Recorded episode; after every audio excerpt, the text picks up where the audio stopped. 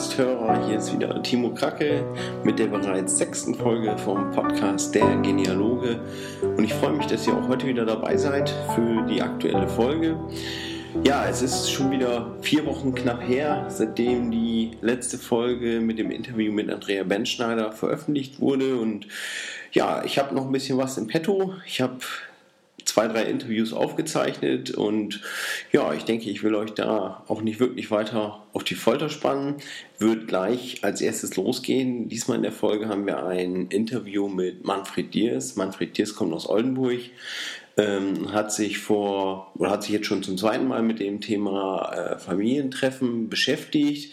Hier in diesem Fall von der Familie Rodig hat äh, dieses Jahr aktuell ein Familientreffen veranstaltet und darüber wird uns einfach ein bisschen was erzählen, wie er das Ganze organisiert hat, wie man ein Familientreffen interessant gestalten kann und ja, einfach alles, was da drumherum dazugehört.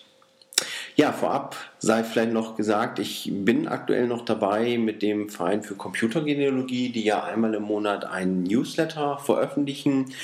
Ähm, diesen Newsletter ein bisschen in die Richtung Podcast zu bringen, heißt, mein Wunsch wäre es eigentlich mit dem einen oder anderen von der Redaktion des äh, Newsletters vom Verein für Computergenealogie ähm, einmal im Monat ein kleines Interview zu führen und wir uns einfach mal darüber unterhalten, was es wirklich an Neuigkeiten auf dem Genealogiesektor gibt.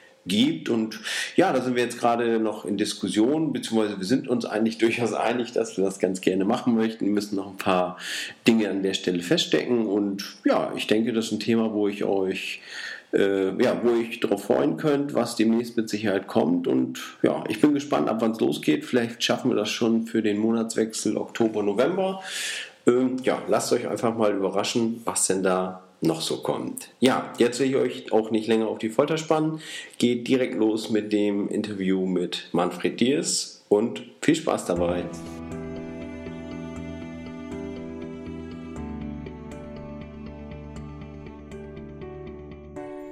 Ja, hallo Manfred Diers. Ich begrüße dich hier im Podcast und ja, es freut mich, dass du heute Abend Zeit hattest, eine kleine Runde mit mir über das Thema Familientreffen zu sprechen. Ja, ich äh, äh, finde es sehr schön, diese Verbindung zwischen Familientreffen und Ahnenforschung herzustellen, äh, weil ich mache seit 20 Jahren schon Ahnenforschung, hauptsächlich über meine Diers-Familie. Mhm und äh, bin dann darauf gestoßen äh, vor Jahren, dass es auch ein Diers-Familientreffen gibt. Und äh, habe zum ersten Mal im Jahr 2006 an diesem Treffen teilgenommen. Äh, das hat schon eine lange Tradition, das gibt es bereits seit 1935. Mhm. Äh, aber es war nie ein Ahnenforscher bei der äh, Sache dabei, sondern es waren einfach die Familienzweige die sich weit verbreitet hatten, die sind alle fünf Jahre zusammengekommen. Also war das doch eher eine lokale Geschichte, also jetzt hier bei uns ja im Oldenburger Raum oder wo ja. war das jetzt äh, angesiedelt? Ja, genau, es war Oldenburger Raum und der Name Diaz ist nur nicht einmalig, sondern ist patronymisch, kommt aus dem Vornamen. Dadurch gibt es sehr viele Diaz-Zweige.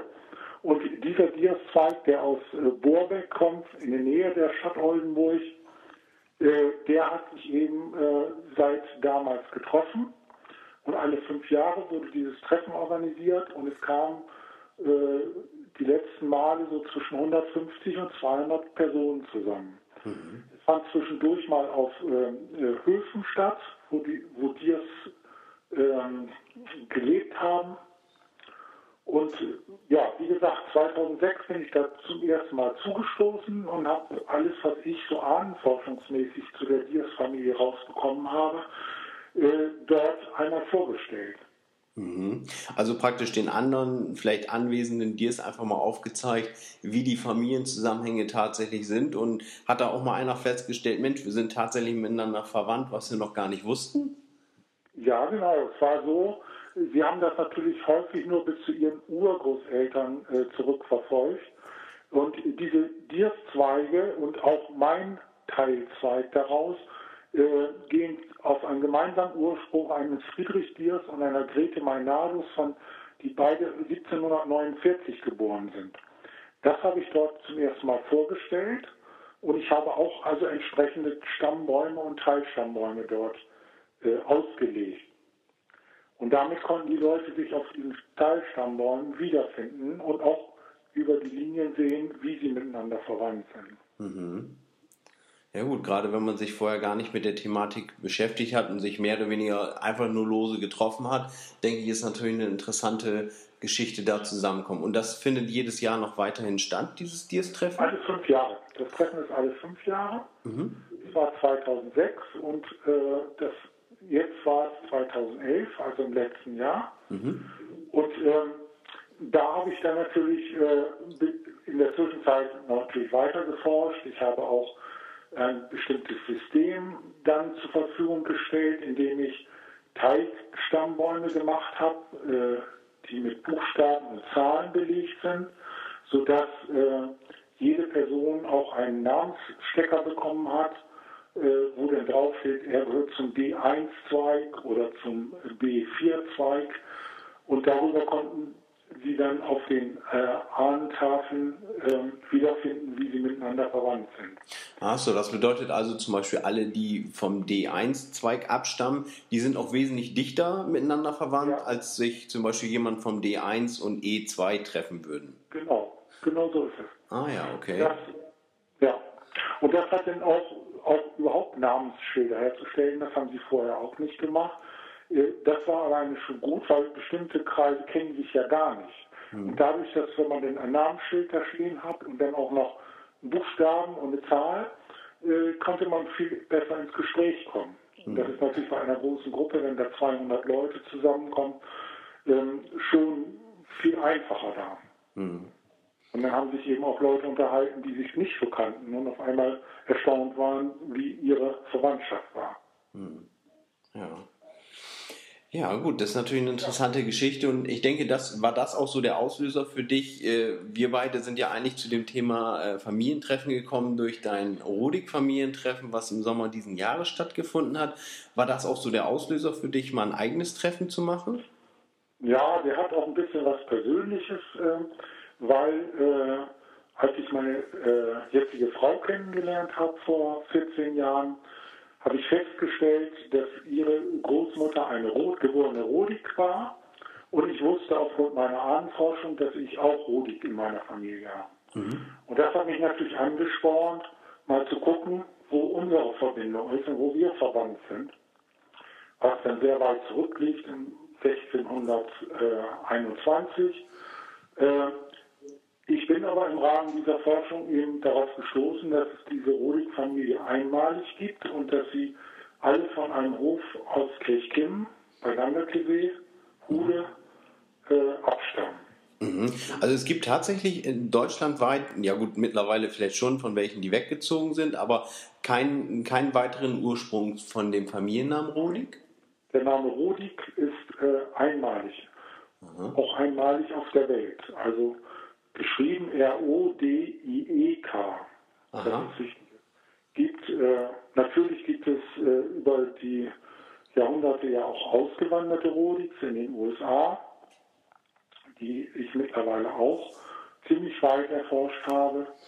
Und äh, die schreiben sich dann manchmal ja anders. Das ist ja häufig so gewesen bei der Auswanderung, dass die Auswanderungsbehörden die Namen geändert haben. Also da wird das dann mit IECK geschrieben und manchmal auch IEK, so wie es hier in Deutschland war, und auch mit ICK. Und da gibt es dann aber auch, die sich mit ROD-ICK schreiben, auch andere Linien, die nicht dazugehören. Mhm. Okay. Die nämlich aus England kommen.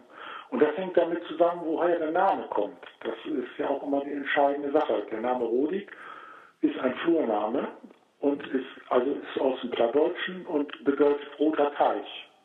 Ah ja, okay. Und zwar deswegen, weil es auf diesem Hof, Ursprungshof, äh, auf den Feldern einen äh, Teich gab, der rot gefärbt war und das liegt daran, weil es in der Gegend ganz viel eisenhaltiges Wasser gibt. Und der Boden sehr eisenhaltig ist und dadurch hießen die Leute dann die vom Roten Teich. Ah ja, okay. Und das waren die Rodiks und äh, daraus ist dieser Name entstanden. Hm. Okay, und ja, Entschuldigung? Ja, das ist, ist, ist eben auch so eine einmalige Geschichte. Deswegen ist dieser Name eben auch einmalig. Ja. Okay, und dieses Familientreffen von den Rodix, ich sag mal, wenn sich jetzt jemand mit dem Thema Familientreffen beschäftigt und sagt, ich, ich möchte gerne, man muss ja erstmal auch gewissen Kontakt zu vielen aus seinem Familienstammbaum finden, äh, ich sag mal, so ein Treffen aufsetzen. Wie fängt man denn am sinnvollsten an oder wie, wie bist du an diese ganze Sache rangegangen? Also wir haben dadurch, dass es diesen Ursprungshof gibt und wir Kontakt zu der Familie, die da lebt, bekommen haben und die auch mit den Rodiks verwandt ist, also auch noch zu der Ursprungsfamilie gehört, mhm. äh, kam, nachdem wir uns gut kennengelernt haben und äh, mehrfach getroffen haben, eben diese Idee zu sagen, lass uns doch mal gucken, ob wir Rodiks zusammenkriegen, äh, die, äh, die vielleicht Lust haben, äh, äh, sich dort in Kirchkinden zu treffen. Dort gab es ein Museumshaus und dort haben wir dann 2008 ein erstes Treffen organisiert. Ich bin angefangen, ich kannte natürlich einige Rodiks, über meine Ahnenforschung kommt man natürlich mit Leuten in Kontakt, mhm. aber ich habe einfach alle Rodiks aus dem Telefonbuch genommen und in einen Brief angeschrieben. Ah ja. Mhm. Und das ist also so, würde ich sagen, ein, ein Versuch, wenn man selbst gerne so ein Familientreffen organisieren will und man eben die Forschung über diese Familie selbst gemacht hat, ist das ein guter Weg. Weil dann kann man zum Beispiel seine Linie, rote Linie äh, in diesem Brief darstellen und man kann eben auch beschreiben, und das ist ganz wichtig in so einem ersten Schreiben, damit das nicht irgendwie abgetan wird, dass es irgendwelche Werbeaktionen sind, was ja leider auch äh, einige Verlage machen, mhm. die mit Namen werden, äh, darstellen, dass man eben keine äh, finanziellen Interessen hat, sondern dass es um ein privates Interesse geht. Ja, also dass es wirklich rein um das Treffen geht und man da nicht irgendwelche dubiosen Ziele mitverfolgt. Genau.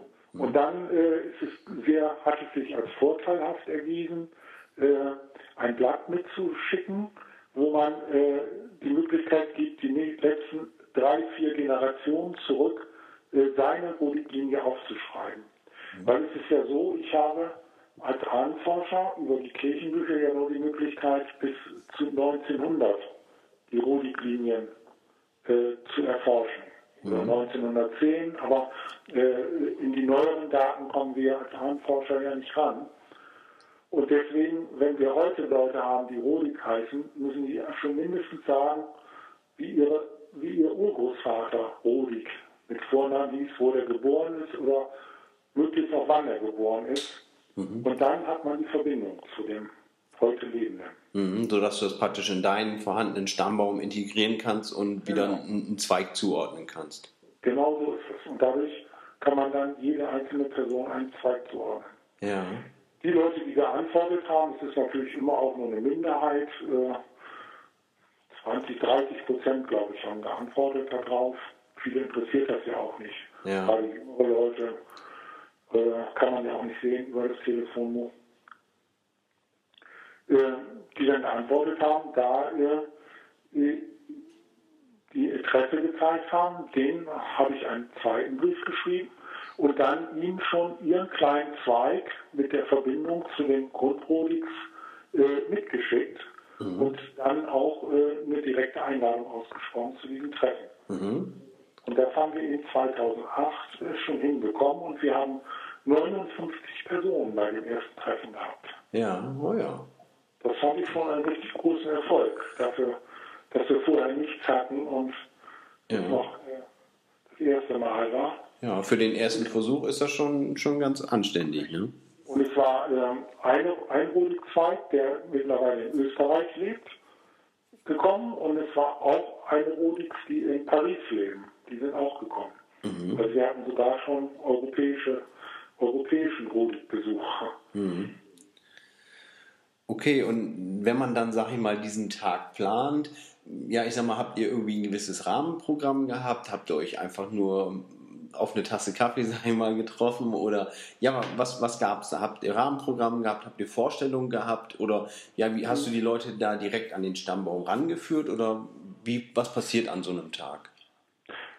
Also ich habe natürlich äh, einen Vortrag vorbereitet, um zu erläutern, wie so ein Stammbaum aussieht, wie, wie das zusammenhängt, wie die Höfe zusammenhängt, dass dieser Hof einmalig ist, wo wir uns dann auch nachher nochmal getroffen haben. Mhm. Wir haben nachmittags natürlich bei Kaffee und Kuchen zusammengesessen.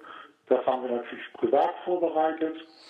Und äh, äh, dann äh, gibt es natürlich viele Fragen, die kommen und äh, ich musste sehr viel reden. ja. ja gut, als Initiator an der ganzen Geschichte natürlich hat man eine zentrale Position an so einem Tag. Ja. Ja, und da ich auch eben aus den Dias-Treffen äh, gesehen habe, was für ein Vorteil das ist, wenn man diese Namensbutton auch, äh, äh, herstellt, hat, waren die natürlich auch vorhanden, sodass die Leute auch wussten, wie, der, wie das Gegenüber heißt. Mhm.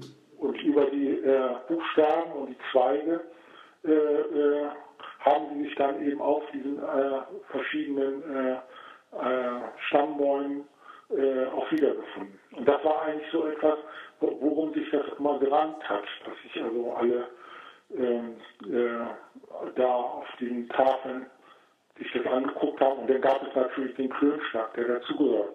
Dass man guckt, wer ist denn mit wem verwandt und wie äh, und welchen Cousin oder Vetter hat man schon lange nicht mehr gesehen und, äh, und kennt man den und dann gibt es ja auch wieder Leute, die man gemeinsam kennt, obwohl man sich noch gar nicht kennt. Ja. Das findet dann sehr automatisch statt. Ja, ja, klar, natürlich. Wenn, wenn man viele Leute hat, gerade wenn man vielleicht auch noch lokal beieinander irgendwo sitzt und sagt, Mensch, wusste ich gar nicht, zwei Orte weiter wohnt auch eine Rudig-Familie oder eben mhm. um welchen Familiennamen es geht, das kann ich mir schon vorstellen. Ähm, konntet ihr auch schon mal irgendwelche Auswanderer? Ich sag mal, das interessiert ja meistens auch die Leute, weil es irgendwie was Besonderes ist, wenn man sagt, Mensch, da ist mal ein Roding ausgewandert und ach, den würde ich mal kennenlernen. Habe ja auch Verwandte in Amerika und solche Dinge. Ja, ich hatte, ich hatte natürlich auch noch andere Listen zusammengestellt. Ich habe einmal auch eine Höfeliste zusammengestellt. Das ist jetzt nochmal was anderes. Und zwar die Höfeliste, wo die Rodings alle praktisch sich verteilt haben, nachdem sie vom Ursprungshof weggegangen sind. Äh, und so kann man also auch eine, praktisch eine Genealogie der Höfe machen. Auf diesem Bild kann man dann sehen, wie äh, ganz viele Rodikhöfe äh, in dieser Gegend dann entstanden sind. Und ich hatte eine Liste erstellt von Rodiks, die ausgewandert waren. Das hatte ich natürlich auch vorher bereits erforscht. Ich hatte natürlich auch in amerikanischen Foren nach Rodiks gefragt und hatte also auch äh, diverse Mailadressen und Personen, mit denen ich in Kontakt war. Mhm. und die einzuladen, das ist als Idee gekommen, als wir gesagt haben, 2008, als das so gut war, mit einer kleinen Gruppe, wir wollen ein zweites Rudik-Treffen 2012 machen, ah, in dem ja. du dann ja auch warst. Richtig, genau.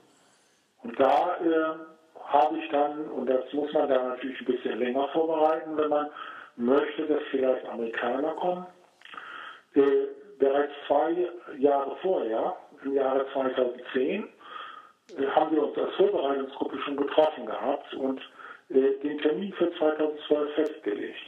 Ah, ja. Und dann habe ich alle Rodix, die ich per Mail kenne in den USA, angeschrieben, auch mit praktisch einem Brief und gesagt, wir planen so Family Reunion, wie es ja im Amerikanischen heißt, im Jahre 2012 und ob sie sich mal überlegen wollen, sie das nicht verbinden wollen mit vielleicht einem Europabesuch oder äh, um ihre Ursprünge äh, zu finden. Ja. Daraufhin habe ich mehrere Reaktionen gekriegt. Es konnten viele natürlich noch nicht verbindlich sagen, ob sie kommen, aber es haben schon mehrere angedeutet, dass sie sehr wohl Interesse daran haben. Und dann, zehn Monate vorher, habe ich dann äh, praktisch eine verbindliche Anfrage gestellt. Und es hat sich dann ergeben, dass wir vier Paare bekommen haben aus vier verschiedenen Linien der Rodix in den USA. Aha, okay. Die, die dann gekommen sind auch und die da waren. dazu muss man dann natürlich ein bisschen mehr als Programm machen. Und äh, wir haben das genutzt in Hude. Da gibt es ja dieses alte Kloster, die Klosterruine, äh, die ja schon 900 Jahre alt ist. Da kann man eine Besichtigung machen. Wir haben natürlich eine Besichtigung des, äh, der Kirche gemacht, äh, weil man kann ja sagen, bestimmte Vorfahren von denen sind dort äh, getauft worden. Dort haben die Heiraten stattgefunden. Mhm. Wir haben es genutzt hier in Norddeutschland natürlich, dass wir das Auswandererhaus nahe bei haben. Wir sind also einen Tag vorher vor den Treffen äh, äh, im Auswandererhaus gewesen mit den Amerikanern, mhm. was sie natürlich sehr begeistert hat, äh, weil das eine sehr schöne, schöne Form ist, das darzustellen, wie die. Auswanderung auch gelaufen ist, auch ihre Vorfahren damals. Die meisten sind ja über Bremerhaven ausgewandert. Ja, und dann äh, ein weiteres Highlight, weil äh, wir hier im Oldenburger Land ja auch äh, Hude und, und Kirchkinn äh, zum äh, Großherzog zum Oldenburg gehörte, äh, waren wir in der Stadt Oldenburg und meine Frau äh, macht schon englische Stadtführungen und äh, so bot sich das gut an, dass wir auch eine Stadtführung gemacht haben über Oldenburg und die Geschichte von Oldenburg, mhm. die ja dann zusammenhängt auch mit der Familie Rodig und diese Zusammenhänge zu erklären. Mhm. Also habt ihr mal über drei, vier Tage hingezogen mhm. äh, und die meisten, also von denen haben natürlich noch andere Programmpunkte gemacht, haben noch andere, sich andere Orte in, in Deutschland angeguckt oder auch noch in Europa. Einige waren auch schon mal in Deutschland gewesen. Und ja, mhm. so also habt ihr schon ein bisschen, äh, also ein bisschen mehr Arbeit und äh, ein bisschen mehr Aufwand, aber es sind richtige Freundschaften dadurch entstanden. Und äh, wir planen jetzt äh, sogar, dass wir nächstes Jahr, wenn wir in den USA sind, einige von denen besuchen werden. Hm. Ja gut, ich sag mal, wenn ihr hier so ein richtiges Rahmenprogramm habt und ich sag mal, gerade wenn man dann sagt, als Amerikaner kommt man rüber, guckt sich vielleicht Deutschland an und ist dann genau in dem Herkunftsort seiner Vorfahren und kann dann wirklich so intensiv auch was herausfinden. Heißt, man hat eigentlich einen lokalen Führer, der dann sagt, das ist die Kirche, das ist der Hof und hier ist vielleicht eine alte Schule gewesen, so ein bisschen, ja, ich sag mal, den alten Ort, sag ich mal, noch darstellen kann. Ich kann mir schon vorstellen, dass das wirklich, wirklich reizt für die Amerikaner dann auch hier rüber zu kommen oder wo auch immer sie halt in ausgewandert sind. Ne? Ja, das, hat, das setzt natürlich weitere Recherche voraus, nicht? weil äh, äh die ja äh, verteilt waren über das Oldenburger Land und man, äh, es gibt 17 verschiedene Auswanderungen von Rodiks. Mhm. Und äh, die sind natürlich aus unterschiedlichen Höfen gekommen. Und äh, da musste ich natürlich jetzt bei den Amerikanern, die gekommen sind, gucken, von welchem Hof kam der Rodik und haben wir Möglichkeiten, da noch Kontakte hinzukriegen. Und auch das ist uns bei ein paar gelungen. In St. Hatten war das ein Hof, wo wir sogar noch einen Balken gefunden haben, wo der, der Rodig-Name noch drauf stand. Mhm, von seinen und das hat die natürlich total begeistert. Die kamen aus New Orleans, diese Rodigs, hießen jetzt, heißt hießen anders schon, aber äh, das hat sie natürlich total begeistert, dass sie von ihren Ur Ur Urus Eltern da den Namen im Balken gesehen haben. Ne? Ja. Das fand ich auch selbst natürlich auch beeindruckend, weil äh, das war mir erst auch nicht bekannt. Ja, ja gut, das dann wirklich live zu sehen, das ist schon toll, ne? Ja. Und auf den Höfen haben wir es immer erlebt, dass die Leute unheimlich sich freuen darüber, dass man so einen Kontakt sucht.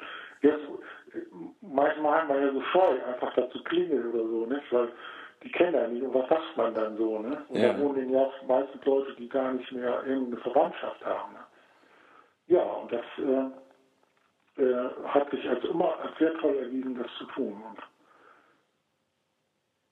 Ja. ja. Ja, und also das, das Haupttreffen selber, sagen wir mal, diese Zusammenkunft und das hinterher, kommen dann wirklich alle mit? Oder also sagen wir, habt ihr es mit einem Bus oder ist jeder für sich gefahren oder ist das schon, schon eine wirklich große Gruppe gewesen jedes Mal? Äh, also was, was wir an den anderen Tagen gemacht haben, die, äh, dass die Amerikaner haben zum Teil Mietwagen gehabt, dann sind wir zusammen also mit, zwei, drei Autos äh, da nach Bremerhaven gefahren. Mhm. Oder wenn es um die eine Familie ging, die da über Sandhaften ausgewandert war, sind wir natürlich nur zu viert hingefahren. Da hatten die anderen natürlich kein Interesse dran. Ja, klar. Und äh, wir haben sogar Leute persönlich aufgenommen. Mhm. Und auch ein, ein anderes Rodig-Paar hat auch Leute, die in Bremerhaven wohnen, die haben auch ein Paar aufgenommen, äh, die aus Florida kamen, äh, die Rodigs. Und äh, das äh, ist natürlich nochmal was Besonderes Persönliches, wenn man mit denen auch noch so zusammen ist. Mhm, wenn man sich nun nicht nur einmal täglich trifft, sondern praktisch den ganzen Tagesablauf zusammen hat. Ne? Ja. ja. das kann ich mir schon vorstellen, dass das zusammen, dass das irgendwie bindet. Gerade wenn man dann die Geschichte noch kennt und dann sagt, jetzt, jetzt ja. leben wir hier praktisch zusammen in einem Haus, das ist schon interessant. Ne? Ja. Ja, es ist sehr schön. Es hat äh, einfach, äh, es hat auch viel Spaß gemacht. Es ist natürlich viel Arbeit und man muss ein paar Tage sich frei nehmen, wenn man äh, eben äh, äh, so viel mehr organisiert mit Amerikanern, weil da reicht natürlich nicht nur ein Nachmittag. Mhm. Während das aber für die anderen eben ein Nachmittag war, wo wir uns dort in, in Hude getroffen haben, im Vielstädter Bauernhaus. Das ist auch noch gut, ist auch noch äh, ein alter Ort da. Äh, das macht natürlich auch so eine Verbindung her, wenn man dann in dem Ursprungsort sich trifft. Mhm. Ja, natürlich, das setzt den i-Tüpfelchen auf, ne? Ja, und da waren wir dann schon beim zweiten Treffen 75 Leute. Mhm. Wir haben es sogar geschafft, also äh, habe ich gedacht, wenn Amerikaner kommen, dass wir den Bürgermeister von Hude bekommen haben, der dann ein kleines Grußwort gesagt hat. Ja. Das sind also kleine Ideen, die man noch da einbringen kann. Und äh, da fühlen sie sich natürlich auch ganz schön geehrt, wenn da der Bürgermeister spricht und äh, das glaubt man gar nicht, was das für, für einen großen Eindruck hinterlassen hat. Also ich ja. habe so, also wir haben sehr, sehr beeindruckende Mails bekommen, als sie wieder aus den USA, in den USA waren, äh, wie sehr ihnen das gefallen hat. Und da wir auch schon angekündigt haben, dass wir uns in fünf Jahren wieder treffen, ja. haben eigentlich alle gesagt, dass sie in fünf Jahren wiederkommen werden. Ja, also wieder eine Nummer größer.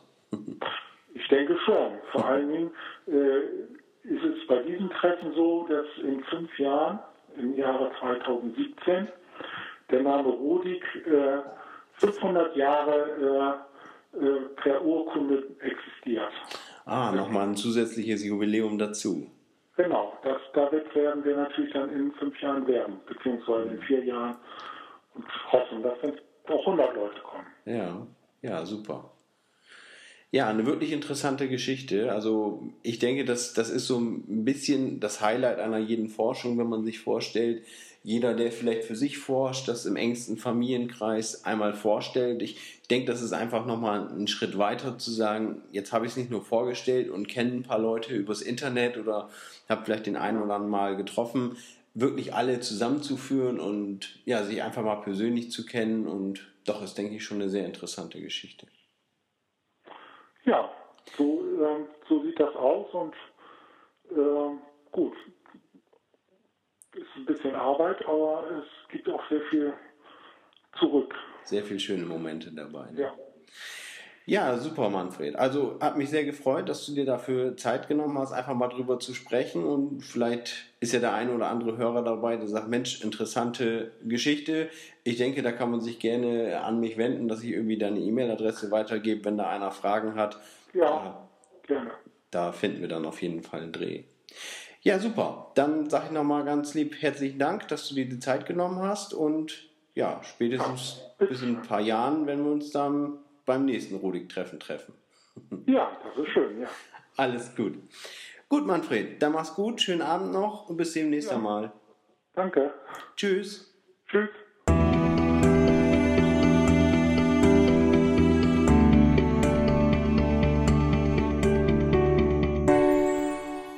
Ihr konntet ein bisschen was mitnehmen und hat euch genauso viel Spaß gemacht, das Interview mit Manfred Diers. Und ja, ich fand es einfach eine interessante Sache. Ich selber war nun auch an dem Familientreffen dabei. Also ist auf jeden Fall ein Thema, was man auf jeden Fall mal machen sollte, wenn man seine Ahnenforschung so weit hat, dass man wirklich einen großen Kreis äh, an Familienmitgliedern zusammen hat, sich einfach mal zusammenzutreffen, die Themen vorzustellen, über die man schon geforscht hat. Und ich denke, da kriegt man wirklich einen großen Teilnehmerkreis.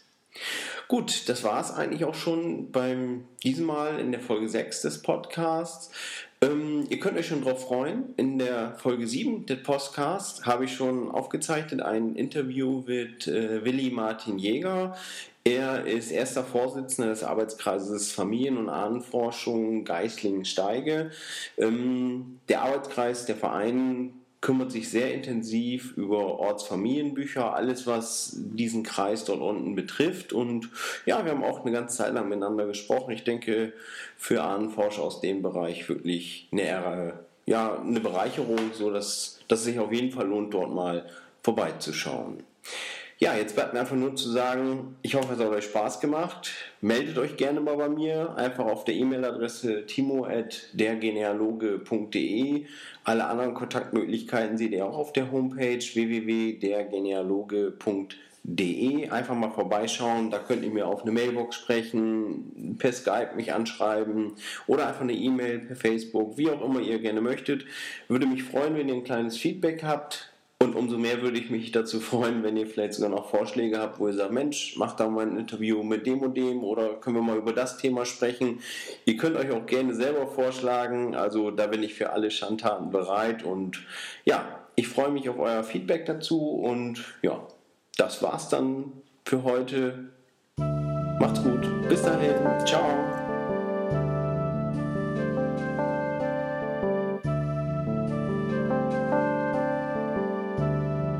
Erst die Fremde lehrt uns, was wir an der Heimat besitzen. Theodor Fontane